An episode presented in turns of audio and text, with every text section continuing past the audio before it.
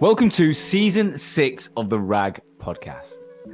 Now, for those of you who don't know, the RAG stands for Recruitment Agency Growth, and this show has been around since early 2019. And every week, we are obsessed with finding out how the world's most successful and innovative recruitment agencies and their founders have got to where they are today.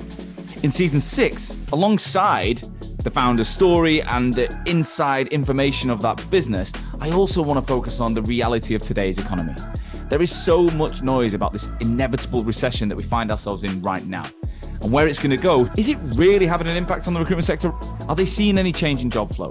Are they seeing any change in candidate control or activity? What is going on? I want to find out. So, every single week, I want to forget the propaganda, forget the noise. I'm going to speak to a real life recruitment owner and find out what is going on in their business. I will bring it to you every single Wednesday from 12 o'clock across multiple platforms. Stay tuned. Hello and welcome back to another episode of the RAG podcast. On this week's episode, I'm going back in time. Now, due to a few unforeseen circumstances, I wasn't able to record uh, this week's episode with a new guest.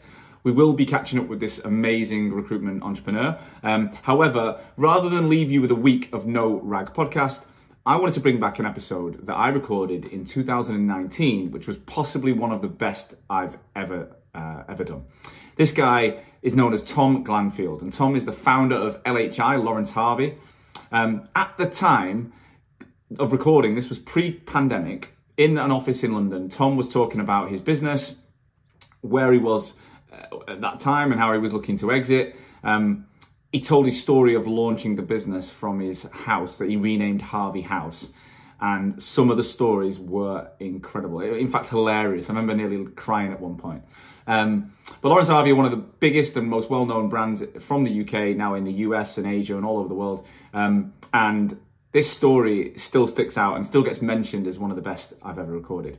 So I'd love to bring it back in true rag spirit and trying to get myself in the mode, I've actually put on the exact same outfit today to record this that I wore in 2019. Call me sad, but I just wanted to prove to you that, you know, founders of businesses and award winning podcasts or whatever, we, we, we don't tend to invest a lot of money in clothes. We can we do wear the same shit for years. So um, on, a, on, a, on a serious note, I really hope you enjoyed this episode. Tom and the team are incredible, great business. They've gone from strength to strength since the pandemic. But let's go back in time to 2019 to one of the best episodes I've ever recorded with Tom Glanfield. Without further ado, Tom, welcome to the podcast. Hey, Sean. Good uh, to have you in. Thanks for inviting me. It's all right, mate. It's been uh, been a pleasure to have you in. We've, we've had an hour with you before. You're, you're one of the earliest guests who've ever arrived in my in my office. Well, yeah. I mean, I'm normally late, uh, and I thought uh, this time I want to make some time to, to come on here and find. Get in early. Were you you said you were were you in London all day? I've been in London all day. I mean, I'm quite glad that this is uh, effectively uh, a non-video interview because I've just been stuck in the Canary Islands for three days. There is a uh, video, like there is a camera right there, so oh don't God. don't worry. It's, it's, it's the bad side as well. I've got, side profile. I, I got a swollen eye because I was in a sandstorm for three days, and then bad back. Uh, so I've just been uh, to an osteopath, and I've got that kind of slight drool face as well. So, uh, oh, mate, so worry. good to stick to the, uh, the, the podcast. Oh well, well, most of our listeners are audio, but um, if you do want to know what Tom looks like, get on YouTube and have a look because I, I, think he looks fine. Um, but Tom, Pleasure to have you, mate. Um, I've been chasing you for a long time to be on this show, and uh, you ignored me a few times. But you said you don't read your LinkedIn messages. I, I, am bad on LinkedIn. I need to get way better. I remember seeing your message and I responded immediately. And I, I noticed yeah, you'd messaged me about like, yeah, three mate. times before. Like, yeah, mate. Like, yeah, well up for it. I was like, what happened to the fucking three times before? um, so anyway, sorry about that. You're here now, and yeah. uh, it's a pleasure to have you in. So I've given you an intro, but I can never do it justice. Can you just, for the listeners' benefit, tell us who you are and what you're up to right now? Sure. So uh, my name is Tom Glanfield. I'm the founder of LHI Group, uh, which effectively runs five brands. So uh, Lawrence Harvey, SciPro. Lawrence Harvey is a tech recruitment business. Yeah which is, the, is that the most well? That's the original, right? Yeah, that was the original business, yeah. uh, originally set up. Um, SciPro is uh, in life sciences uh, for science professionals. Yeah. Um, uh, Pythomatics, which is a uh, renewable energy brand.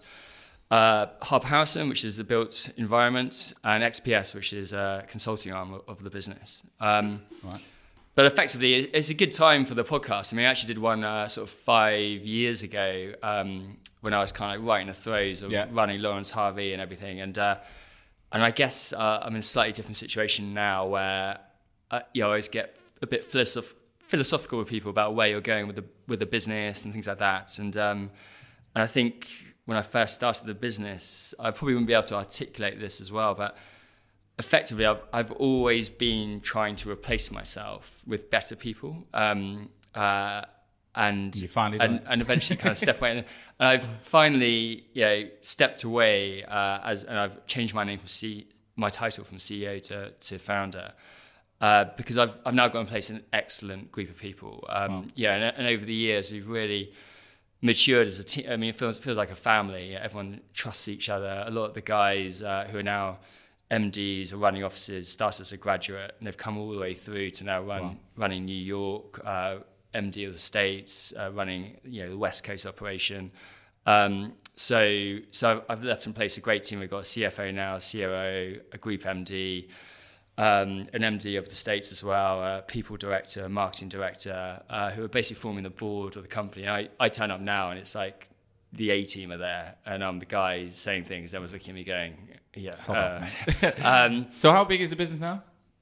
So the business this year, we're looking to do about 100 million turnover, um, about 20, circa 25 million gross profit. Um, nice uh, and yeah, and getting that to a decent EBIT, sort of four to five million EBIT. Um, so what is it 20, 250 staff?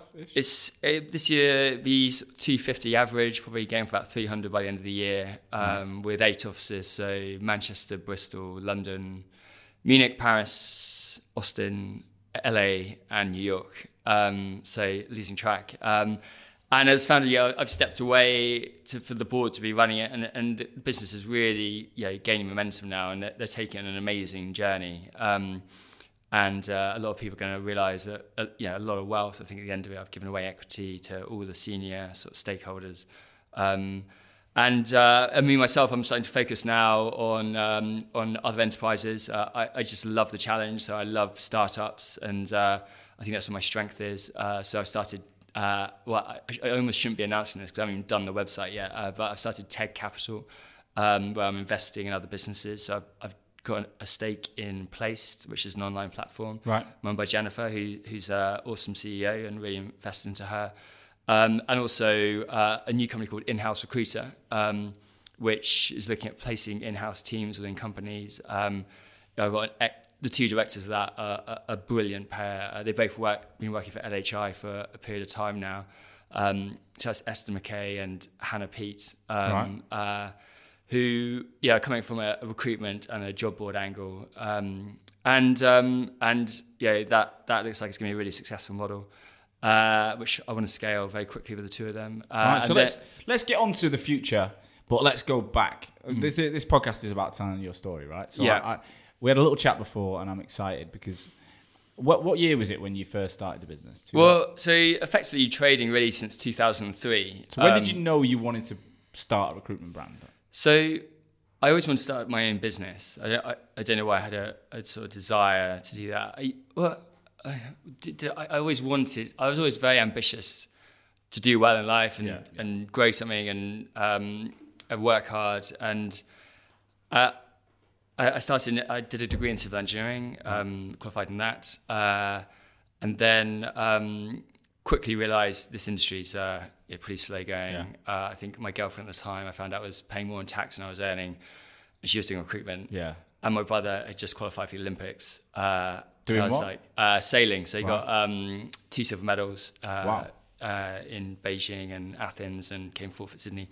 Um, and I was like, well, I need to make a name for myself. It's going to take me a long time in engineering. So I went to recruitment. I joined uh, S3 Group. Uh, we had a, yeah, a wicked experience with them. but I probably would have gone all the way with them. But yeah, I think at the time it was, yeah, you having your chair taken away if you didn't make an interview and things like this. And I was like, yeah, uh, it's time to leave. Uh, I, I think I can do this better. What? And how long were you there? Uh, under a year, so wow. about 10 months. And how old are you at this point? Uh, 23, 24. Right. Uh, so so then I, I left. Did you do well um, in that eight months? Did you have a. Yeah, I, I, mean, I, I, was second on the board when I left. Um, but That's pretty good in your first year.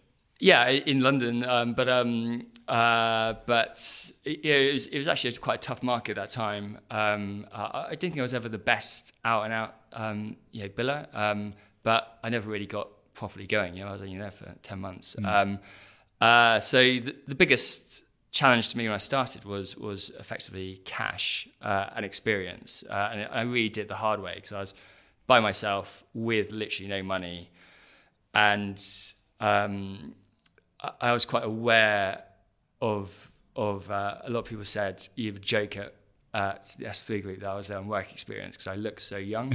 uh, so so I had to start the hard way, the graduate loan, and um, effectively uh, my decisions in in calling the company name, what I called it, yeah, so and how, how I went about so that. So Lawrence Harvey sounds like a it's super professional. It's a strong name. Yeah. So so I didn't want to call it Tom Glanfield Associates, something like that, no. because effectively everyone would know I was a one man band yeah. uh, and I was the director of that company. I actually didn't want people to know I was the director of that company. Um, so I mean, you take your own spin on this, but uh, I, I I found out legally you can trade under any name you want, but you have to sign everything as if you're a registered director as your your your your name. So I actually changed my name to traded under Tom Edwards, and my director was Tom Glanfield. So I actually um, was LinkedIn around. LinkedIn was around then. LinkedIn was around, but really in its really infancy then. No yeah. one's really using it. Um, so, so I was, is there is there an old Tom Edwards profile? So well, I, I know there isn't. Uh, so I was Tom Edwards, and my director was Tom Glanfield, uh, because I wanted people to. I, I, always said I was a consultant. Uh, I was Tom Edwards, consultant yeah. for Lawrence Harvey. My director is Tom Glanfield. Um, I changed the name Lawrence Harvey. Um, uh, again, not sure if I'm saying this or not, but uh, but uh, I had an old family friend called uh, Harvey. Um, uh, but I I'd heard this story through friends of Packard Bell coming along. Uh, obviously, everyone knows Hewlett Packard, yeah. which is a big global brand now and always has been for as long as I can remember. but Packard Bell was a small company in Belgium that flew because everyone associated it with yeah. Hewlett Packard, yeah. with that trust, you know, subliminal trust in the name. So obviously Harvey Nash was a big name at the time, and you had a family friend called Harvey as well. So I thought, like Harvey is a great is a great sounding name, like to yeah. have as part of the and name. And it could be a spin off of a bigger brand. Right? Yeah, maybe. So. I'll let people decide whatever they want. Um, uh, and then compliance was a big thing at the time. Um, so uh, so I had law. So I had basically law Harvey. So it just flowed then Lawrence Harvey. Yeah. Um, and then I I actually had I, I, started the company in the attic of my girlfriend's house. Uh, I literally had I had nine grand in Where the bank this? from a graduate loan in Reigate. Reigate. Uh, so I renamed her house at the post at the post office to Harvey House. Uh, a lot of people no, you can do that for, for free. So, Anyone can do that. For, so it went from 32 Effingham Road, Reigate, to Harvey House, Reigate. Um, and you can do that. Yeah, you can, now you can. I, I, don't know if you can do it now, but wow. I mean, 15 I, years I'm ago, change whatever, my, you can. Uh, my home's a Hoxo House. Yeah, exactly. Do it. You should do it. Um, and I had a tape recording of me and some friends on the phones that I played on surround sound. See, this is ridiculous. Um, so, what, explain what you mean by this. Well, I, I just think, yeah, everyone. I, everyone buys into success and um, uh, yeah if they, they, feel like you're doing well they yeah. want to be a part of that yeah. and uh, so when i called clients or they, they called me i had loads of people on the phones on on the surround sound around the office as background noise uh, wow. and they made their own assumptions they, they would just say to me things like you sound really busy and i'd be like yes we are yeah um, and people the word we be, as well doesn't sound very strong when there's no one in the back. Yeah, yeah, exactly. Yeah. Uh, I mean, my dad was company secretary, so we wasn't a lie. There's two yeah. of us in the yeah. company, um, and um, uh, and and I just set about doing obviously a, a, great job for my clients. I'd come from a professional background before recruitment in engineering, so I really wanted to apply that to to the market and and yeah, generally do a fantastic job. What was your, the first few weeks like though in a in a attic with eight months experience? I. It, what the hell were you doing? Were you just and back in the day, just, you said you well, I, I started completely from cold, so yeah, didn't take any clients from me, didn't take any candidates. The, the real hard way. Um, so I, I, was thinking business. Uh, uh, there's a guy called Verne Harnish who who sums up really well. You've basically got people, strategy, cash, and execution. They're the four core things of any business. Um, and um, uh, and cash was king then because I, I, I, after buying five grand worth of JobServe credits, I, I had four grand left to basically see me through. Mm-hmm. It took me a couple of months to make my first placement. And then that company didn't pay me for like three months after because the guy didn't start for another couple of months. So I had to make this four grand literally last me like six months. Um, uh, and I literally I was eating baked beans on toast. Um, I was in this attic. Uh, I remember in the winter, uh, my uh, actually sitting there with a duvet around me, and my receiver, my phone froze to the, the handset. I actually lifted the whole handset off the the desk, uh, uh and i would come out into the road with like mole eyes. But I, none of that really mattered to me because I was just so focused on making. Were you doing contract deals at the time? Uh, no, perm? it's all perm. All perm. all perm. So it took me about a year to save up enough to take on my first employee, get enough cash in the bank. And again, starting from scratch by yourself is a lot harder, I think, than a partnership because in a partnership, one person can focus on new business while the other person can focus on training or the admin side, filling jobs. Yeah, yeah, yeah, whatever. So, so when you're doing it by yourself, and you bounce um, off each other, like you can get each other through those low points. Where yeah, I remember like a couple of moments in our first few months, I, me and Amma would look at each other like, the fuck are we doing? Like, why are we doing this? Yeah. And then you'd be, hopefully one of you picks the other one up. Um, but you haven't got that. So you're bouncing yeah, off an you don't have that. Wall. Yeah. So, so yeah, literally. Did you have a window at least? Uh, no, no, there's no oh. windows. I just had uh, actually ins- insulation, like literally. Uh, but I quite like that. Yeah, it's a bit like yeah, you, are watching an old Rocky movie where he's punching beef or yeah, in, yeah, in, a, in, a, in a fridge chickens. somewhere and uh, um, chasing chickens. Yeah, exactly. uh, uh, and that, that was me. And it was really uh, yeah, it taught me a lot about business, about getting a real feel for where you are cash. I think a lot of people. If they started with a million pounds in the bank, just would not appreciate no. cash. No. Um, and and for me, cash was king. How much did you do in the first year? Can you remember what you built? It wasn't much. It was it was about 150,000. Um, Still, if you're thinking about it, you live in an attic in Reigate yeah. called Harvey House. making 150k back then, it's a lot of money. That is a lot of money to make. Yeah, but but it doesn't go that far because no. um, I, I went to put six months worth of running costs in the bank because I knew that when I took my first member of staff, I'm gonna have to probably spend a month or two out just training and or, or, or billing is going to take a real dive. Uh, when I go to an office, I'm going to have to put a deposit down, you have to pay rent. So, so I had to go slowly. So, so the following year, I took on my first member of staff. I moved to an actual office. Um, so I moved to basically Clapham, to pretty well a council estate, where it's the only place I could afford. Um, and I actually had so little money that I I'd actually split up my girlfriend by that time, and I so I, I lived in the office for how so, long? Uh, six months to a year, so say about nine months. How, I lived how do you do this that? office. And you're just you and a guy. You had one member of staff. Uh, I had one member of staff initially, but then over the next couple of years, I started getting to about uh, eight to ten, 10 So when you were living in the office, you had multiple people coming in every morning. Yeah, so every morning I, I would have to be uh, awake, dressed, and ready to open the door to the first person who came to the office, and then I'd have to be working to the last person left. But that was always yeah. They would my, have thought that was your my work ethic and anyway. a motto, and uh, I think that's really important. Did you ever get caught out? Well, well, yeah. So there was uh, a couple of incidents. Uh, I mean, one, the main one was uh, I, I, remember having your, your, kind of worst dream uh, uh, where I basically had a sofa bed I pulled out every morning. um, and I remember particularly one morning, I think I had a few drinks the night before. Yeah, it's always. And I woke up naked in bed uh, and I looked beside me and there was a cup of tea beside me. And I was like, that's weird. And it suddenly dawned on me that the, t- the time. and I kind of sat bolt upright, sort of naked in bed, looked around me and there was like six to eight staff around me all working away. Like morning time. And I was like, yeah, literally like morning time. I was like, morning guys. um, uh, then I kind of put the duvet around me and sneaked Proper to the uh, to the bathroom to, to have a shower. Do you think, in a way, though, like people are attracted like in the early when they join a startup like they're kind of attracted to the the quirks of a startup. Like without it makes yeah. people laugh and feel more connected than a you yeah. never get the same people who join the corporate brand that would join you then anyway. Yeah 100% um, i mean i mean the, the hardest thing for me was to get people out to clapham and to get people to join a company that was basically in a council estate. And you didn't um, you'd never managed recruitment people before. no um, so you had everything stacked against you but i, I just I, I just think, yeah, leadership. So I, I'd never say I was out of my friend friendship groups. I'm the guy who's a natural leader who shouts at everyone and blah blah blah.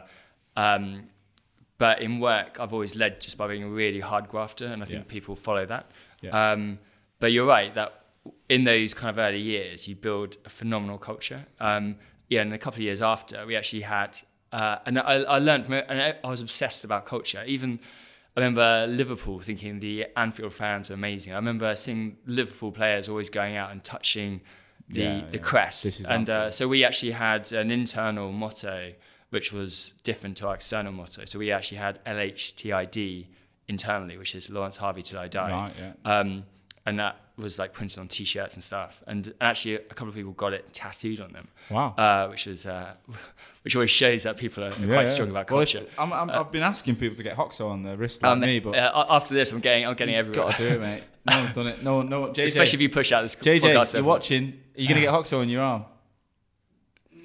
Yeah, he's not going to do it. Where's his loyalty? He's bottled it, man. Bottled it. where's his loyalty? We'll, we'll be having a chat later. Um, so, you, you, what? A couple of years in, you're living in Clapham. You, you hopefully. Well, when, how did when you moved out of the office? Yeah. Did you did you then start spending more because you were earning more? Well, so I moved out of the office um, for a short period um, because I then I, I probably the next big evolution of the business was going from ten to about 20 people, then saving enough to go to London. Right. Um, so what I did was I, I moved out for a short period. Um, I was kind of stuck at 10 for a little bit, and I, I knew I had to get past this 10 mark. I'd just been taking on graduates, um, and I needed to get a bit more experience in the firm. So I, I identified sort of three key roles I needed to, to recruit for, and that was a, a top perm biller, uh, a, a, leader, a team leader, and a, a contract a contract better because I didn't know anything about contract. Mm. Um, but for me to get those three guys and guys or girls from other firms, I um, I was going to have to pay them a lot of money and guarantees and everything, and I and I identified the people I wanted to get on board, and I went after them hard. Um, but it meant me taking my earnings back to about twenty grand a year. Yeah. Um, even though I was running, yeah, um, yeah, quite by then a reasonably successful recruitment firm, yeah. about 10, 12 people. Um, and uh, I, I, I just got married as well. Um, and my wife can never understand why I was paying myself less than most of the people who work yeah, for me. Yeah. And I was like, it's just because you own and run the firm doesn't mean doesn't mean you you necessarily earn the, the most. You know, not um, a, no, not on the day to day. Yeah. Um, uh, so so I went. I I, I basically put my energy right back to be able to enable myself to get these people on board. Uh, and I went back to basically living in the office again. With your uh, wife? With my wife. She actually worked for the firm. She was uh, right. she was actually my first employee. Really? yeah. Oh, um, oh, wow. Uh, and a phenomenal consultant. And uh, she, uh, unfortunately, we're divorced, and we can talk about it later. But um, she's a phenomenal recruiter. Yeah, she joined as a graduate.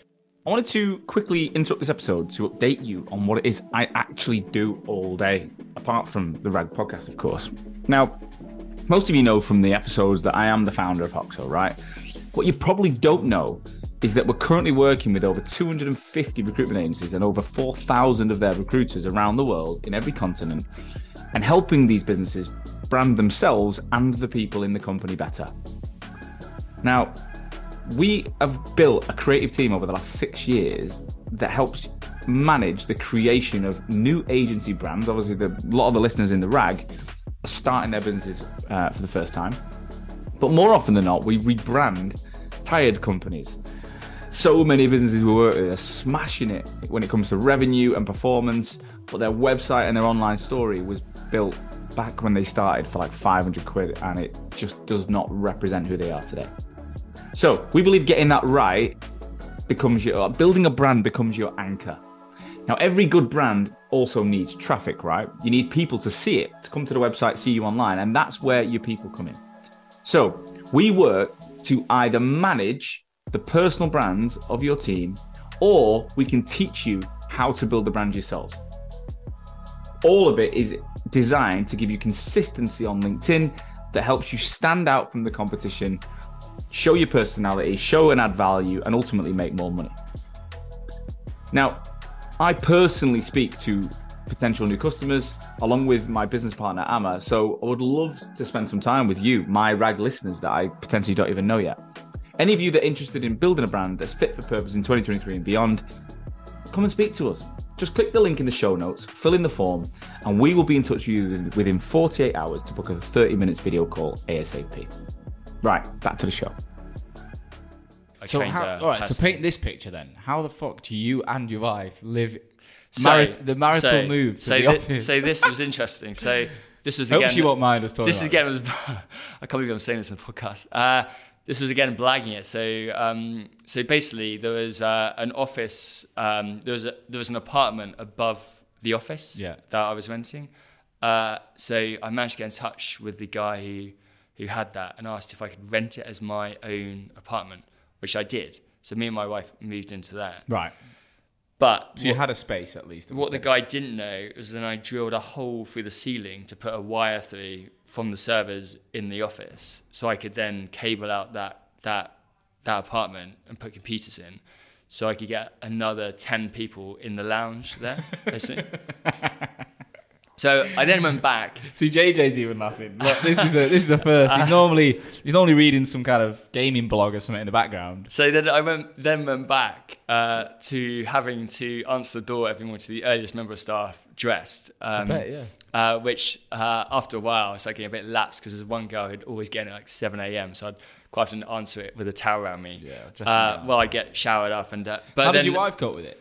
Uh, well, again, she was in the company and she was living and breathing it with me. So she was quite. So she yeah. was invested and um, and she really wanted it to work. And so she she yeah she so how she did, did the same. All right, we're going but, off, but, but the, the biggest issue the biggest issue was actually the landlord. So he kept wanting to come around yeah, every other month and see the place, and I was I'd always like fob him off. And then uh, an excuse every time. W- one time he insisted on coming around, and I was like, oh my god. Uh, so I was like. So I, I got this day and I had to move everything into the place downstairs for this one day. It was almost like 20 people rammed like sardines, holding the door shut downstairs with surrounded by chairs and computers, and and this was before laptops. So yeah, and everyone kind of laughing and sniggering. Again, this is like the whole thing of making a yeah. culture in the team. Yeah, yeah. So as soon as he, him going, everyone running upstairs again with their chairs and tables and uh, resetting up the office. Um, but we eventually got enough money in the in the bank to then move to London uh, and get a nice office. So what year was that?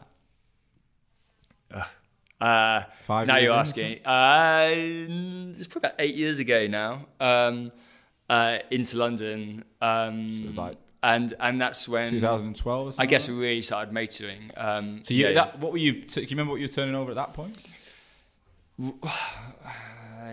we were about 40 staff we just hit. So, so you'd crammed 40 into Clapham? So this is actually this was 2012. Yeah. So it was about eight years ago, yeah. yeah. So we'd, we'd hit the fast track 100, so you, fastest so what, growing. 10 years old at that point then? Yeah, uh, yeah, nine years old, eight yeah. years old. Um, so we just hit the fast track 100 fastest growing companies in the UK, which again was a great experience, meeting Richard Branson and everything. Um, so yeah, so we were about 40 staff and our, I, I couldn't tell you, I, I think our turnover was about 20 million or something because right. uh, we started hitting contract quite hard. But you're, you're piling people into a basically. Maybe, maybe a bit less. Yeah, it was about 20 million, 18, 20 million. Um, but with about 40 heads. Um, in in Clapham? In, we, no, we, we'd got to like 25, I think, was our max in Clapham. And that was like bursting at the seams. Yeah. Um, but again, it was it was a la- it was a laugh, you know. Yeah. Uh, and we, there's a little pub beside us in Clapham called House of the Blue, who were amazing to us and every Thursday and Friday night, the whole team would always be in there till basically closing together, yeah. having drinks and having fun, and everyone just loved hanging out. And mm. we'd go to each other's houses, and I'd actually encourage managers to, you know, hold monthly dinners at their houses. So we'd take in turns ho- hosting dinners at each other's houses. Yeah. Again, creating that team culture. But, Did you? But that pub actually went bust when we moved out. Uh, I think they well, so suddenly realised that we were we were propping them so up. So were you? You must have been at a similar age or younger than some of the staff you hired. Or did you bring? Um, was it all grads that you brought through? No, it was all grads. So so it was a very young company. But you were uh, still close in age. Yeah, yeah. I, I do I, find that like I think that's super important actually. Yeah. I think you the the agencies I see now, and I'm not naming any names, but I've seen some guys that are they're much older than the staff they hire, and if yeah. they they either if they plug it with that neck the generation in between, I think it works well. Yeah. But if they if they just sit there and a 20 years of gap from the, the staff. I think. Yeah, I think that I just is- don't think it works. I think like. that is hard. Um, I mean, I was, yeah. I mean, when we moved to London, I was kind of late twenties, and Yeah. the average age of companies were about twenty five. So, so yeah, it's just a few years kind of older. Um, So what was what was your life like then? Uh, so you've moved out of living in the office. Yeah. You you you you're still married to your wife who works still works at Yeah. LHR. yeah. Yeah. You're 40 staff. Like, what's your life like? What what were you thinking at that point? Because you, you you're a super successful guy at that point in your late 20s. Um, What's motivating you, right? Well, so uh, yeah, I think getting to where I am now, where again, I, I, I always thought, um, I always had this mantra now that be the stupidest guy in your boardroom, um, and I, I always, I never, I always thought I was the biggest underachiever, like uh, everything I did. Uh, so I'd always work really hard to be good at whatever I did, uh, and I still sometimes I still believe that now. Um, so I was always trying to replace myself uh, and get to a stage in the future where I'd create an amazing team and I could actually step away because I, I actually love life outside of work. Um, you know, I grew up. My dad was a social worker. My mum was a nurse, slash health visitor. We didn't have a lot of money. Where Um, did you grow up?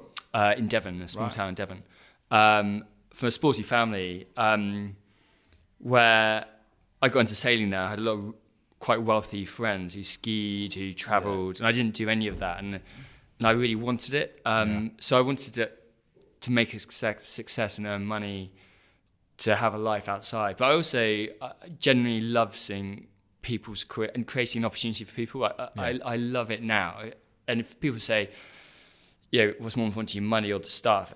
100% the staff now and seeing people have amazing careers and Change their lives. and changing their lives and, and seeing people who've joined me from a yeah a build a building site as a graduate to now being the MD of the whole of the US operation um, and going to their wedding and um, seeing their whole life sort of It's unfold. And, and and so so for me um, So I was back to I was, I was still obsessed about about the business. Did you know Um, where you wanted it to be though? Like, because Yeah, so- I get all these startups asking me, like, you know, what's possible, and th- and again, I think they listen to this show a lot of the time to to kind of feed off your stories and inspirations, but. Like I, I, I don't. I mean, I've got a plan for Hoxo now, but I don't think I, w- I didn't see that when I started. I Yeah. kind of, you keep hitting different milestones, and then your vision, you, you kind of your your opportunity grows in your head. yeah Uh, Were you? Did you always see the kind of 250 man business then, or did? Um, I, so I never, never really thought like that. I always think sometimes you can turn to a dreamer Mm. and not make that happen. It was always just what's in front of me, one step at a time. Um, yeah, I, I always remember watching football when I was younger, and I think it was yeah, you had one football manager saying we're going to win the Premiership this year, blah blah blah. And they're like a mid-table side, and it just seemed like a bit of a dream. Alex Ferguson, who's yeah running Manchester United at the time, being interviewed, and they're like, "Are you going to win the table?" Even when they were top, he was like, "I'm just focused on the next match." Yeah, yeah, it's and and so for me, They It- all adopt that approach it, now. it was me. I, I almost had no finan- I had no financial goal. Um, I knew I just wanted to keep growing something, be on this kind of adventure with all the staff members on on seeing something really develop. Um, and and it's just always been about the challenge for me. Um, I just love a challenge. That's what gets me out of bed in the morning. Um, so for me, it was just challenging because you always have challenging times, and again managing So what was the people. in that first? Let's say moving to London is the phase we're at now. yeah. Before that, in that that whole Clapham en- entire journey, what was the like lowest point?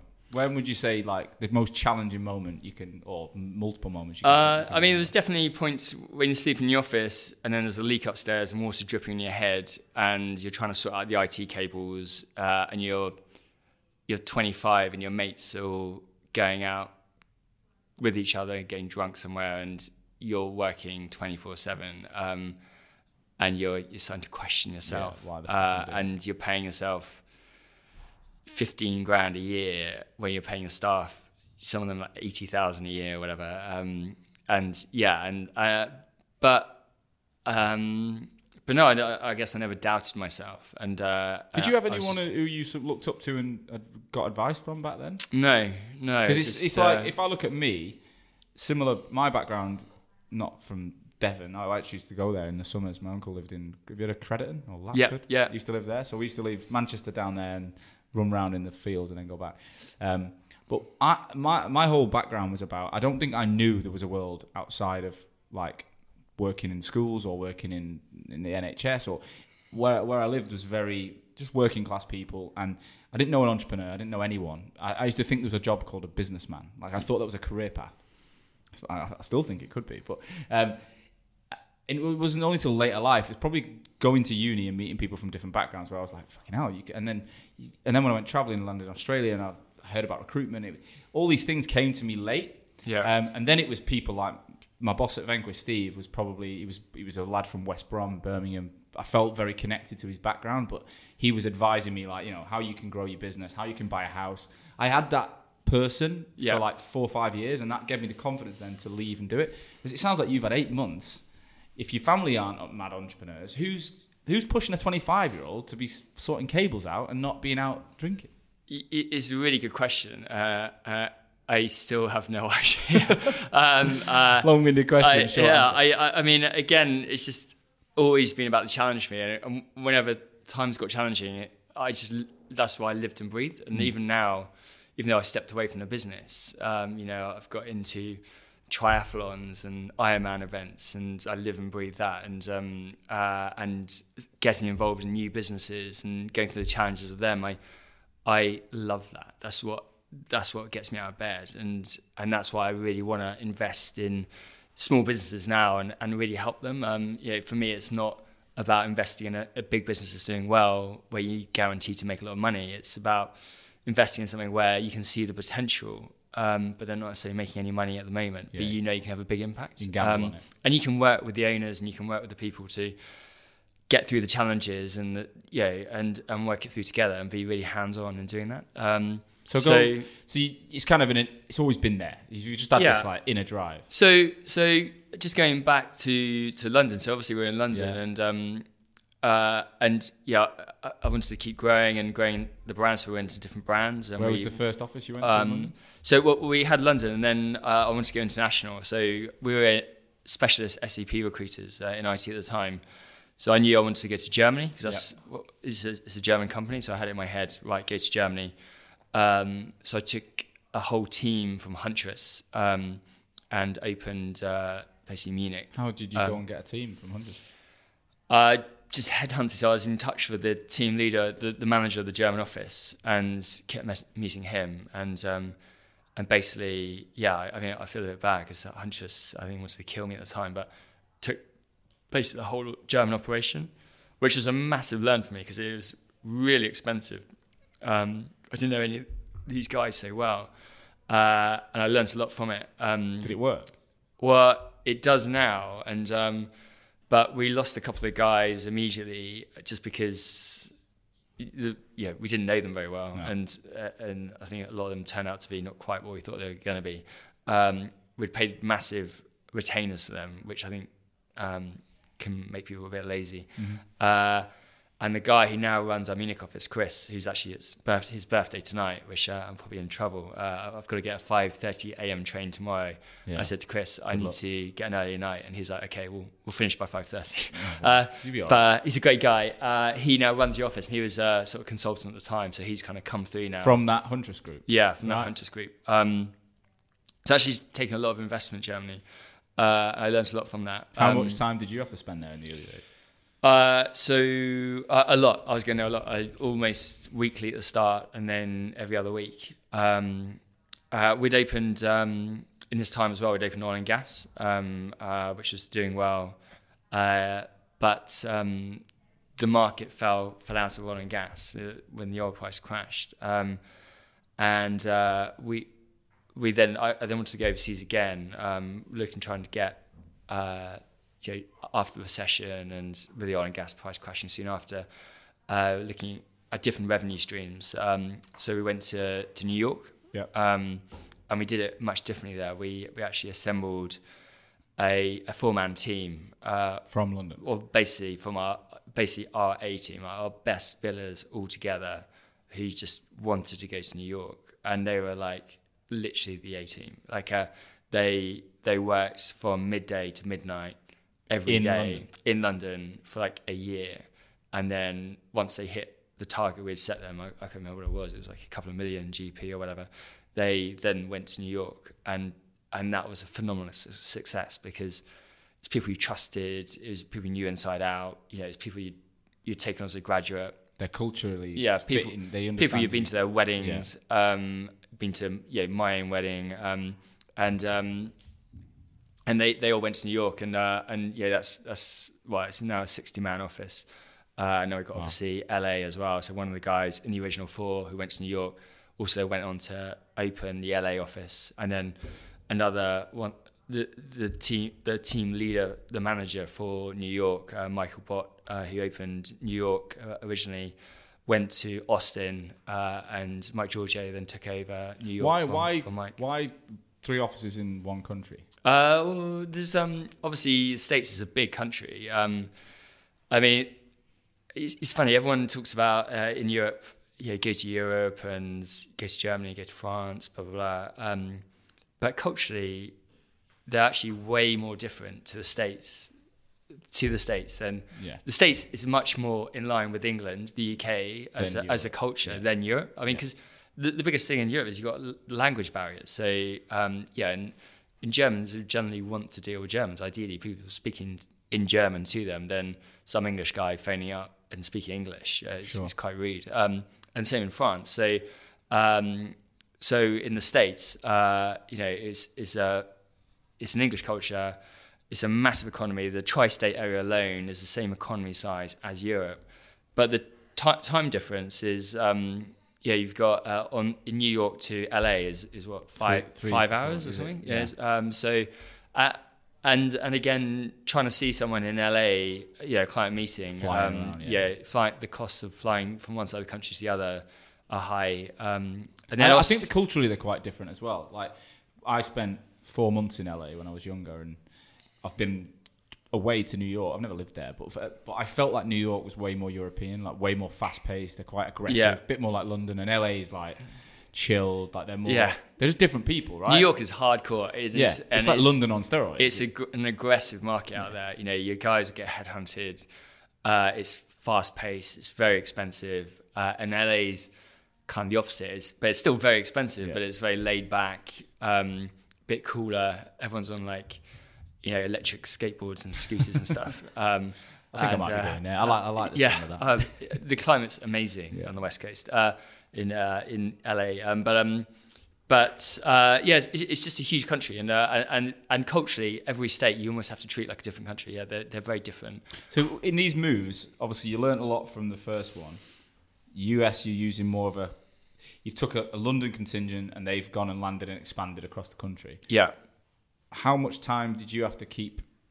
How how are you managing that when you're in the UK well, and how, well, much, how do you do yeah, it? A, a couple of years ago, I was I was kind of at a breaking point of me physically. I mean, I, I think I've always had a good engine on me, um, yeah. but um, I was doing getting to a point where I was doing almost three flights a week. I basically had um, I had uh, I mean I had uh, New York, LA, Austin, uh, actually Austin, uh, sorry, has, has come along since I stepped away more. Um, uh, Paris, Munich, uh, now Manchester, Bristol, and London. Uh, so there's a lot of offices basically all reporting to me. Uh, and the summer conference, I was trying to present at every office. the winter conferences, we'd, we'd do a, a states conference, end of year conference, mm-hmm. and a mm. European one. So we have two separate ones. So it wasn't too bad the travel. But for the summer, I'd, I'd go to, so I'd do a presentation in London, then and go out with the London team that night. Wake up, basically hungover, fly to Munich. I remember, I remember one time I went out with London, uh, was pretty hungover. Got up, flew to Munich, had to be out of Munich. I, the, I was out with the German team who absolutely went crazy after their their conference. It was a really fun night. But I was in Pacha with them till about 3 a.m. I then had to get a 7 a.m. flight to Paris to then present to them, uh, and then go out with with them in the evening as well, and then fly back on Saturday, wow. basically you know dying. Um, so obviously that that takes its toll on you, and uh, and yeah, I've always been learning along the way, and again, I uh, I think a lot of this you, you, you can't learn from books. So there's always a different challenge for everyone in business, and uh, there's no set formulas. It's it's really working out what you need to do and what your priorities are, and, and my priorities were to really bring through leadership, succession, um, know, give that autonomy and, trust um, to people to, to run their own thing. So I promoted people to MDs. Um, so I had uh, I promoted Mike to MD of, uh, of America, Jim to MD of, globally, uh, brought in a CFO, and and James Ash, who, who I met a couple of years ago, has had real impact on the business. Uh, he, he, became basically C- COO of the business and is now chairman of the board with Jim as CEO. What at what point did you think about getting advice? Because you mentioned you did get an NED. So um, so prior to James, the James basically started as a, a non-exec to me, but was was a, really great move, really hands-on COO, which I really need at the time, uh, and I, I, value him implicitly now. We're, we're, kind of like a bit of a partnership now, uh, looking at businesses. We work yeah. really well together. Um, uh, I think we complement each other really well. But uh, he basically became the CEO and now chairman. I, I trust him again implicitly. Uh, but prior to them, I did actually bring in David Higgins, and, and again, yeah. David, I, I, learned a lot from David. Um, uh, he'd obviously got a wealth of experience um, starting up. Uh, obviously, Harvey Nash is a phenomenal success. Yeah, well, we've got um, we've got David coming in soon. So yeah, really top guy, really nice guy. Yeah, and I went to his wedding and everything. And uh, we were together for a few years and he kind of ran his course. He he was more of a non-exec that I'd come along to once a month board meetings. Um, and for the first time, I was actually getting advice on things. Yeah. Uh, which is good and bad because uh, it was someone who's really challenging uh, everything I did, uh, which I, I did like, but I'm someone who sometimes sometimes I think people think too much. Um, and that sounds a, a, strange thing to say, but people think too much and they, they start thinking about everything that can go wrong. Uh, you just think and do, they doing stop. sometimes better than uh, uh, and just do it, just doing it. Uh, I mean, I remember New York, um, going on against New York, and and David, you know, saying, you know, Dane, it's it's tough to open there, and you know the costs and the business can't afford it right now. Yeah. And uh, and you start doubting yourself, um, uh, uh which he was absolutely right to say, you know, and uh, and um, uh, is really good advice. And uh, you know, I, I, looked him in the eye and said, "Look, I, I need to get more cash, so I'm going to get 250k." And he's like, "Where, where are you going to get 250 grand from?" And I um, I then said, "I'll get it from the staff," and he was like, oh, "How are you going to do that?" And I got the staff to all buy equity in the business, and I got the next week 250 grand. Wow. Um, and then we used that cash to start New York, and we just went there. And his strategy, he was like, "What's your strategy to go to New York?" And I was like, "They speak English. Uh, the tri-state area alone is the, the, same economy size as Europe. Yeah, uh, just go." And if you you got an English accent, you're going to add about ten points on GIQ. So over there, we're like Superman. um, I don't know if it's uh, quite the same. So, uh, so, so um, sometimes I just think, uh, yeah, I, have had meetings today, and uh, and I've had a lot of meetings recently with people asking me advice on how to open in America, and they're all focused on the legal aspect. How you know how do I start uh, an Inc. company? How do you get the financials in place? Blah blah blah. And that's the wrong thing to think about um, because yeah, you can spend all this time setting up the company and a great expense, but never selling anything or, or, or doing any sales. Yeah. My my whole philosophy was let's just bill a lot of money and worry about that afterwards. But did you, are you able to trade from London without yeah. setting up the co- yeah. corporation? Yeah, you can do that. And it's still the same now? Yeah. So you could just start up from London tomorrow. Yeah, and you could invoice American companies. yeah, yeah. yeah. Uh, I mean, along the way, we then took advice and opened uh, an Inc. Uh, registered in Delaware. Um, that gives you then trade. Yeah, and, and and as we then obviously then went over to the states and, and then opened an office there. But um, but yeah, I, I think sometimes you just gotta get the sales, get get that done, and worry about the logistics afterwards. I like that because if, if you've got a lot of money in the bank, you can pay the best advisors, and yeah, um, and while you're small, yeah, you can't do anything that wrong. I mean, look, if it, if if someone then contacts you saying, "Hey, you haven't got a registered company yet," or whatever, uh, then um, get it sorted. Then do it. do you know I mean? uh.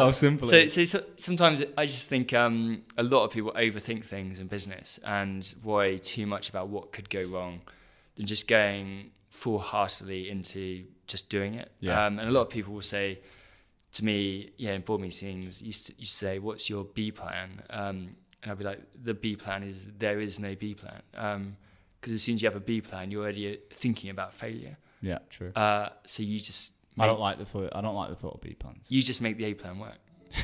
go with the A plan. I like it. I like it. Interrupting today's episode for a message from our sponsor, Vincere. Now, the year of 2022 was amazing for Vincere, and recruiters were a huge part of it. Check out their new microsite, which is a scroll down memory lane and a real thank you to the community that work with Vincere. The link is www.vincere.io forward slash year hyphen in hyphen review hyphen 2022. Link in the show notes. If you're a Vincere customer, I think this is amazing that they're, they're calling you out and giving you the credit. If you're not a Vincere customer, you probably should be. Give it a look. Right, back to the show. So, how long? Oh, so let's let's take the eight, the eight years or so since you went to London. How yeah. did that trajectory go in terms of headcount revenue across the group? I don't expect um, you to know um, everything, but it's, like, it's pretty well a linear a line line going up, just with an average 25% growth year on year. Um, yeah, we're still we still grew by 25 30% last year as a group, and as a group of our size, you know, we'll probably go from 18 19 million GP last year to 25 this year. So we're still growing very hard. If if anything, we're we're growing harder and harder with a size, uh, which is phenomenal. You know, I compare to our competitors, a lot of them are. And are you reporting one or two percent growth? Um, Unbelievable, yeah. I mean, there's a lot of growth in our industry, but yeah, what you've done consistently is incredible. What, what, what would you say? Would you, did you keep in? You told me at the beginning that, that you were always about reinvestment. Yep. Living in the bloody office. I mean, yep. it's ridiculous, but it, I love it would you did you did you maintain that uh, in a different le- way? But did, all, did, you maintain that mindset all the way? through? Always, all, yeah. all the way through. And um, uh, I'm either someone I think he's completely in something or completely out of it. And I, uh, when I chose to step away effectively this year and become founder and promote Jim to CEO, that culture still exists right to that point. And and I'll be working flat out in a company to now you know, going into LHI now sort of once every couple of weeks, really, um, because you either got to live and breathe something. so how did you make that call then? So how and when did it? When did you start to feel like actually? Well, what am I doing? Or for, for a couple of years ago, we started putting in place basically a five-year plan. Uh, well, three years ago, so so sort of three to four years into a five-year plan, where that plan was very much about yeah, eventually an exit, um, and to exit uh, I wanted the business to a prove it's running without me, um, and um, and with that is me stepping away, but having in place a, a, team below me that that is running the company. So in a way, I feel like my time at LHI is almost kind of done, but the company's time is is really just really getting going. It's, uh, if you look at Starbucks and Apple, um, like their growth, at their growth was actually quite small until about 20 years of trading where both had exponential growth, yeah. like really huge jump ups. And it's because it takes a long time to really develop a team, a trusted team, get the right people in place, get the model right, get the engine right, get your customer services right, get your training right. And and I feel like we've I feel like every leader of every office I have is pretty well the best in their market. Yeah. Um, uh, I feel like Ed, my CFO, is ex KPMG, senior KPMG, you know, way brighter than me, probably looking at me going, who the hell's this guy I'm working for? Um, uh, James Ash, uh, yeah, MD of Given Masson before, uh, a really good hands-on COO. Um, Do you know what? and all of them, all of them are the best, the best of the I best. So. I don't think. I mean, I'm, I'm, I'm, I'm, i might be wrong here, but my opinion is again, I, I, I think I, I want to be like, I look at you and think that's the kind of person I'd want to be, right? Where I'd, I'd completely want to hire better. And I already have. I look at my team now at Hoxo and I'm like, fucking hell. I said the other day, I said, Friday wrap up, Jay will remember, I said, across the business, we always do this thing where it's like, what was your highlight of the week, right? And everyone's highlights are so different, but you've got a copywriter telling us their highlight about an amazing article they've wrote. You've got a videographer talking about an edit. You've got a strategist talking about a campaign idea. And I'm like, yeah. do you know what? The fact is, I'd hate to do all the things you do, but I fucking love the fact you love it. Like it gets yeah. me excited. But I think that's the bit that these people might be smarter, but the entrepreneur in you is actually what's got them where they are. Like it's what's got them excited. Yeah. So they might look at you, or you couldn't do their job necessarily anymore, but they couldn't do what you've done, or else they would have done it. Yeah. Do you know what I mean? Yeah, I mean, you've got to have a very, I think, clear vision, uh, and you've got to put everything into it. And and I think people trust you.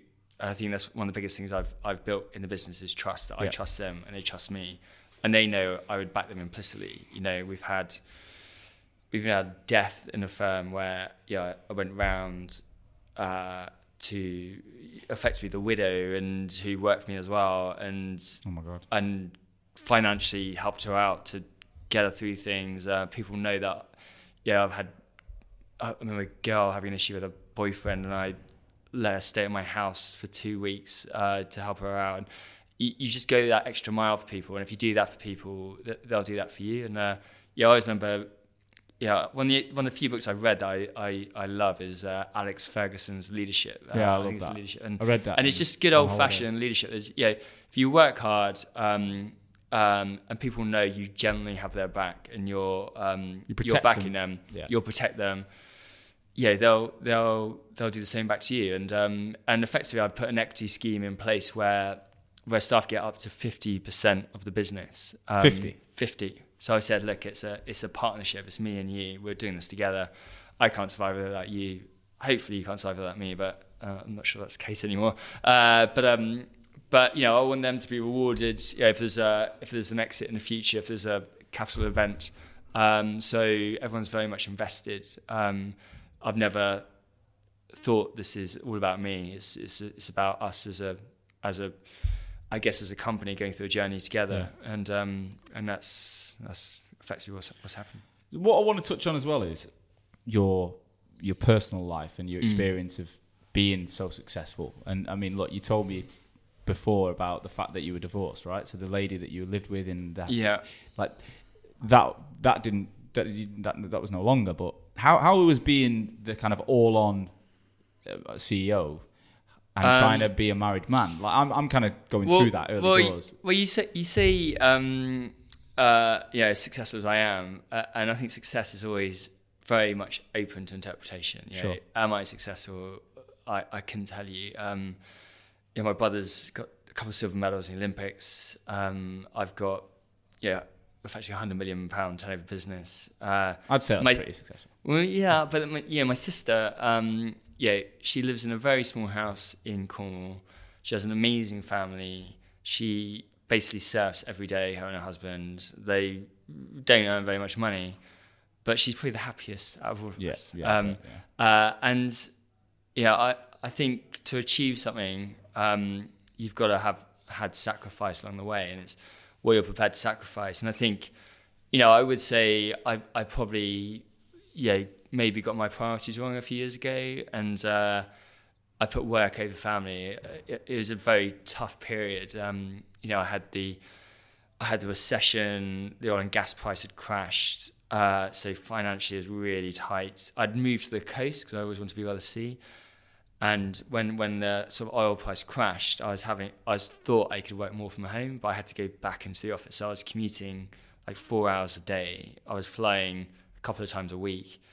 Um, so I just never really got to see my family. I had two very young boys, and and unfortunately, I, yeah, I married an amazing woman, and, and the the marriage fell apart because I prioritized work. Yeah. And um, so you say, yeah, successful, and um, uh, and yeah, am I truly successful? Yeah, I'm, I, I'm divorced. Uh, I'd say a couple of years ago, no. I mean, I'd say now I have an amazing relationship with my ex. Actually, um, now I've really taken care of her financially. I, I mm. feel I have anyway. Um, so I've got a great relationship with her, and she's got a fella, and they're very happy. Yeah. I have an amazing relationship with my boys, and go all the time. Uh, I've I've recently got engaged, and um, congratulations. Thank you, and uh, yeah, engaged to an amazing woman. Um, so yeah, I feel successful now, but, but there's definitely but, a period where I there is feel a... successful, and and you uh, and and I think generally philosophically, I always say to people, yeah, if I'm advising a business or working with a, a, a director,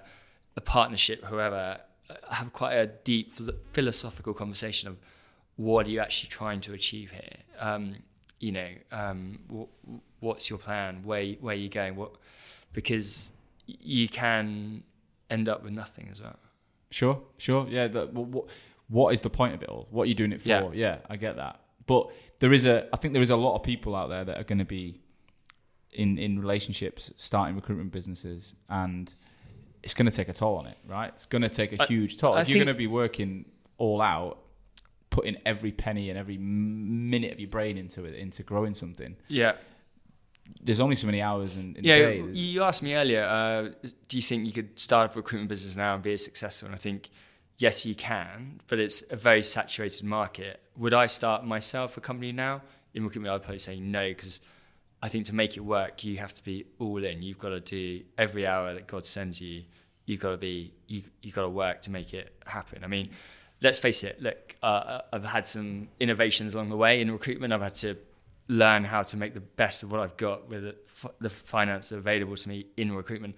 But um, it's not like Apple or where you've created this wonder product that is selling itself. In recruitment, it is like a Premiership football team. You have got to have the best players, go work the hardest, and you will win if you do it better than everyone else. Mm-hmm.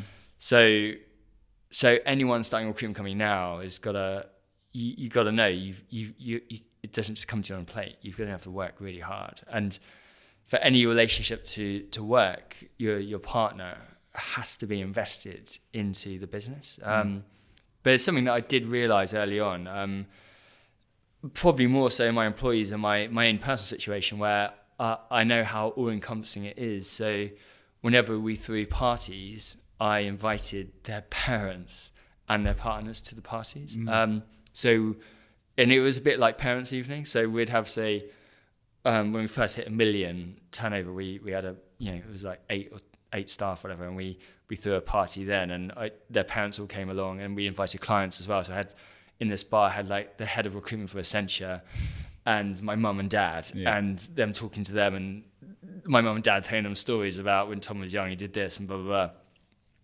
and I was like oh Jesus uh, uh, but it was it, but but but if, if the parents bought into you and the family around the girlfriend husband wife whoever bought into you and the business that then they became much more invested in supporting their partner working for you um, and their journey uh, and they're trying to build with you and I think that's so important. Uh, yeah. When we hit the fast track, again, we had a massive party with 40 staff.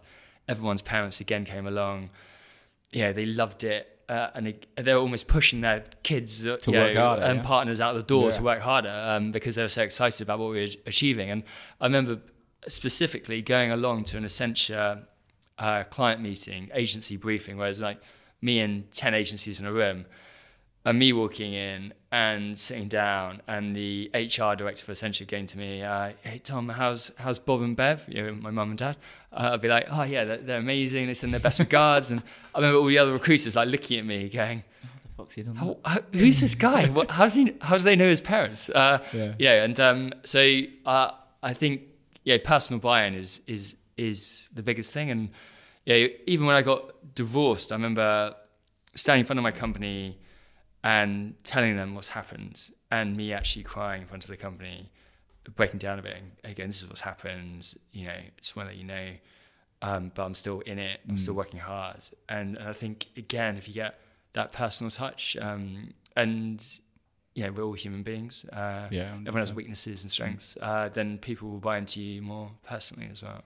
So, I mean, you're you're in a position now where you step back.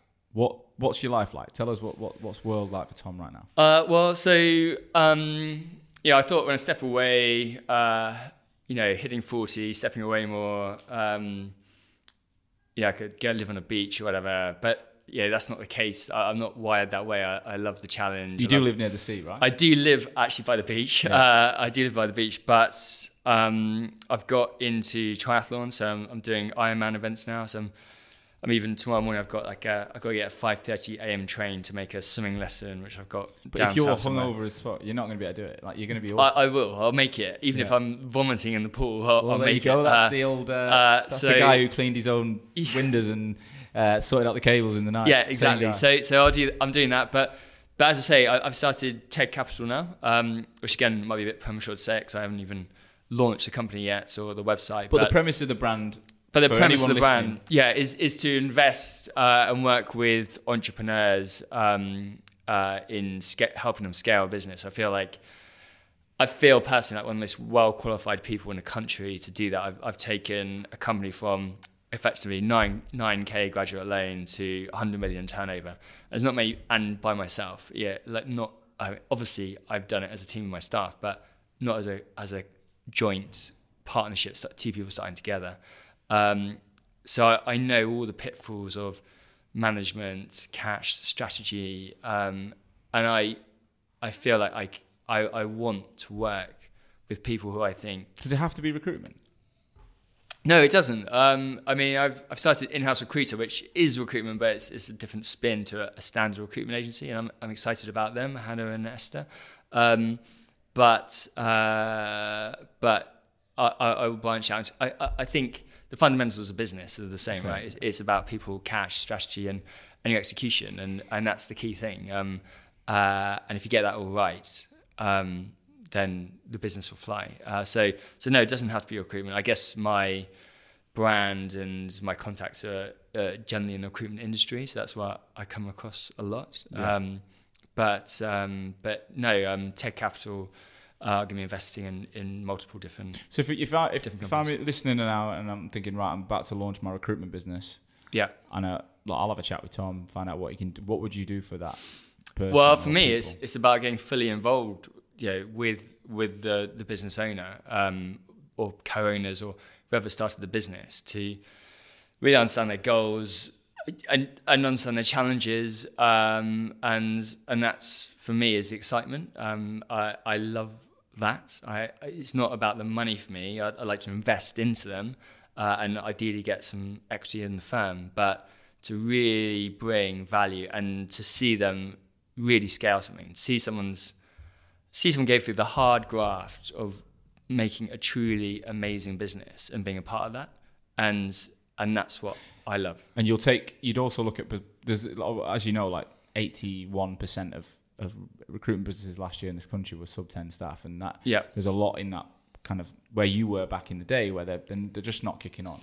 As you, as long as I've got someone who will work as hard as I could work um, I could take any 10 man recruitment business to 100 man plus. I absolutely guarantee it. Hmm. Um, Is there any markets you're interested in, or would it be? No, no it doesn't matter the market. Hmm. Um, it, it's, it's literally down to the people. Yeah, the strategy part um, you can always work on, um, but it's it's literally just working closely with the owner.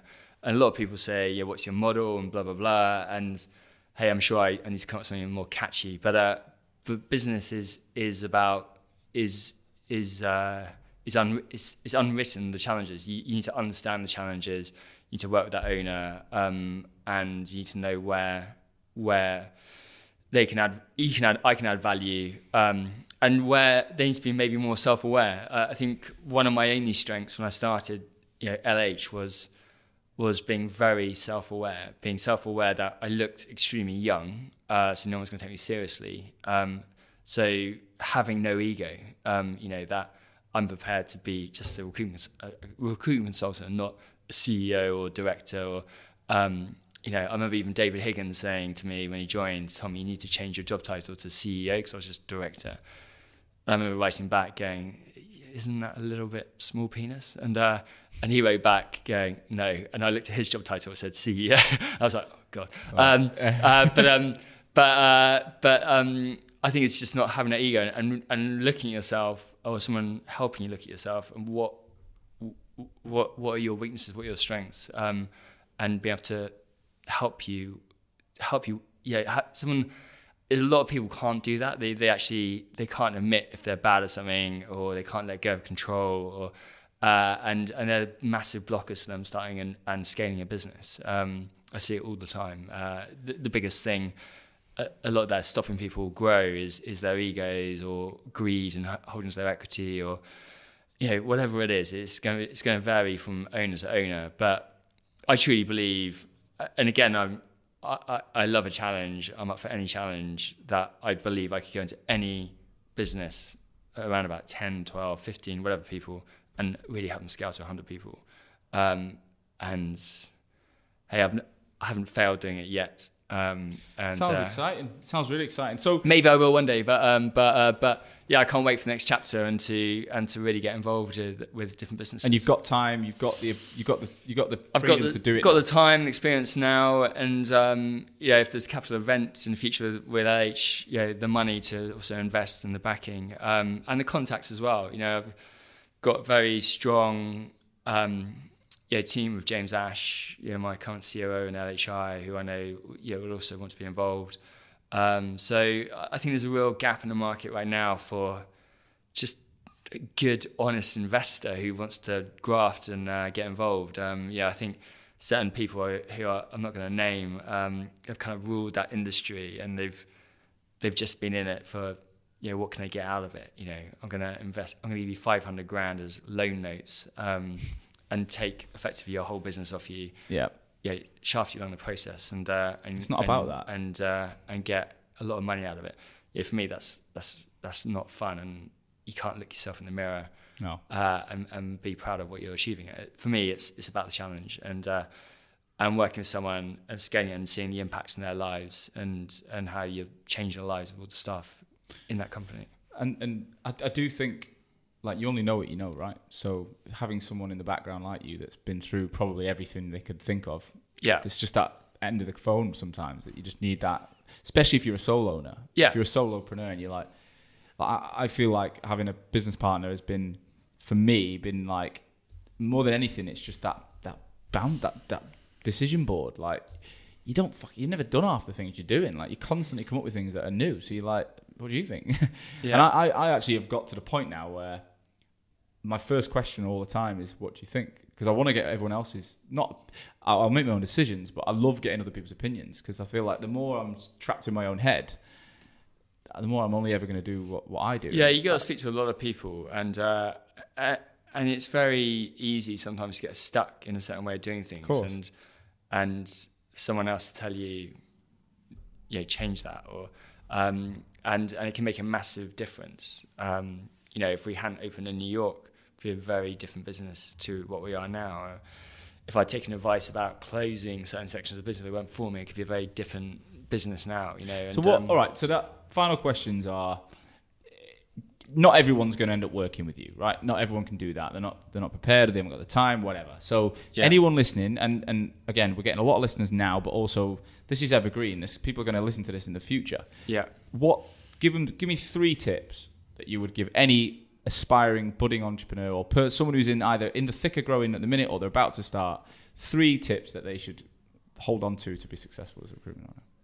Uh, the biggest thing is um, to look at themselves, to actually critically look at themselves. Um, Self awareness, please. Self awareness. Um, uh, you know, what are your strengths? What are your weaknesses? Um, and be really, really, really honest with yourself um, about what you need to do to yeah maximize your strengths, but but really work on on the weaknesses because um, it could be something that's something small that's completely holding you back. Um, uh, it's to be able to articulate a clear vision. Um, the biggest thing I speak to people about, um, I, I got all my team leaders once, and I said, "Yeah, what what makes a good leader?" And all of them said having a clear vision, and they said, "We follow you because you have a very clear vision of where the company's going," and blah blah blah. And I was like, "Okay, great." I was like, "So what's so can all of you tell me what the vision is that you paint to your teams?"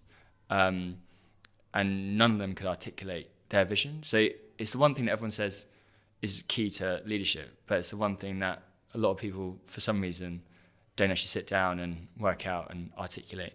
Um, and next one is is cash, and and and it's it's uh, it's really it's really working out um, what cash you need to scale to the next level and how you're going to get it, and and having unique ways of getting cash because cash is hard to get, especially when you're a small company. And um, you know, I had to come up with novel ideas like selling shares or guaranteeing eight percent returns to staff if they reinvested, and um, and and all the way along, it's been balancing that that kind of cash act. Um, and the fourth one, I know you asked me three, but the fourth one is just being prepared to put in all hours to make it work because you've got to be 100% in it. And no one's going to follow you if you're the type of leader that gets in, you're last in the office and first to leave. No. Yeah, you you have to be the one who who is the grafter. Who yeah, if I look at football, uh, I always think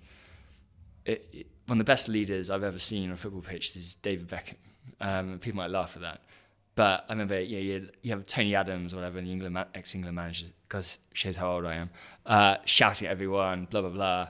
Yeah, and and in a way, like a good man, manager, man leader, um, naturally. But but David Beckham was the silent guy who just turned up, first one in training. Yeah, Alex Ferguson would always say, first one on the pitch, last one off the pitch. Yeah, yeah. Um, you know, the chips are down, always fighting, and he just led through inspiration, and that's the best way to lead. Um, and you got to be that guy or that girl, um, yeah, who's leading from the front. If you're not leading from the front, no one's going to follow you. Um, Exactly. All right. Well, look, I think amazing nuggets of information, and do you know what? It's just there's too much of your story to get in an hour, and a, we've got an hour and ten there's just too much. So maybe we'll have a part two with you at some point. I think it'd be sure. We'll see what's going on. come back. Yeah, I'd love it. If if if anyone wants to reach out, obviously you're interested in investment, but at the same time, if people just want to ask you questions, I I, I imagine you're open to, to listening. Yeah. Um, What's the um, best way to get uh, hold of you? Because the LinkedIn best way to get hold of me is e- email me. So t.glanfield at wearelhi.com. Right. I still haven't set, set up the Ted Capital uh, one yet. Uh, but but yeah, or, or, try me on LinkedIn. I'll be better at checking my messages yeah, now on LinkedIn. Be, you know, I'm going to start uh, helping with you getting that but, sorted out. I think. But the best way is to reach out to me. A lot of people yeah. don't, and the ones that do, I, I do try and meet. And uh, I met with someone today who just asked me their advice on stay up in the states. Who I didn't know very well, and yeah, we had a great meeting. Um, and it's been great to meet you, yeah. Sean. Thanks for inviting Wicked, me. Yeah, first time meeting you as well. So look, thanks so much, Tom. Um, this will be going out very soon, and anyone who's listening, please do reach out to Tom. This guy is one of the one of the shining lights in the industry. There's not many who've done what you've done, so well done, mate. And um, that's it for another episode of the Rag. I hope you've enjoyed this as much as I've enjoyed recording it. Um, as I always ask, if you are listening and you are you're getting value from this podcast, my aim is to reach as many recruitment owners, aspiring recruitment owners around the world as possible. So get on LinkedIn, share your views, share your thoughts, um, tell your friends. I, I did I do get stories every week now of people saying, you know what, I've just been, someone just WhatsApped me your episode, I loved it. Um, so I know people are doing this. Please, please, please do. Also on the Apple Store, you get we get to travel much further the more reviews and, and ratings we get. So please be generous, get on there as well. Um, I'll be back again next Wednesday with another story of growth. Um, see you soon. Thank you, as always, for listening to today's show. I truly, truly hope that you got value from it. That's the only reason I take time every week is to ensure that my audience, future and existing recruitment owners are learning from each other to make this industry that I love so much stronger. Today's episode was brought to you by Hoxo Media. I am the CEO and founder of Hoxo Media, and we are the world's leading content marketing and personal branding agency for recruitment businesses specifically. So, we are working with over 200 agencies and 2,000 recruiters right now both managing the brands, producing content, building written, video, podcast content for niche recruitment agencies all over the world, as well as coaching at a desk level individual recruiters in your businesses how to be better on LinkedIn. That's how to brand themselves, that's how to produce content, that's how to use the opportunity on LinkedIn to get traffic to their profiles and turn that into business. We're coaching people all over the world every single day. If any of that sounds of interest, please do visit www.hoxomedia.com or drop me, Sean Anderson, a personal message on LinkedIn. I would love to talk to you. I'll see you soon.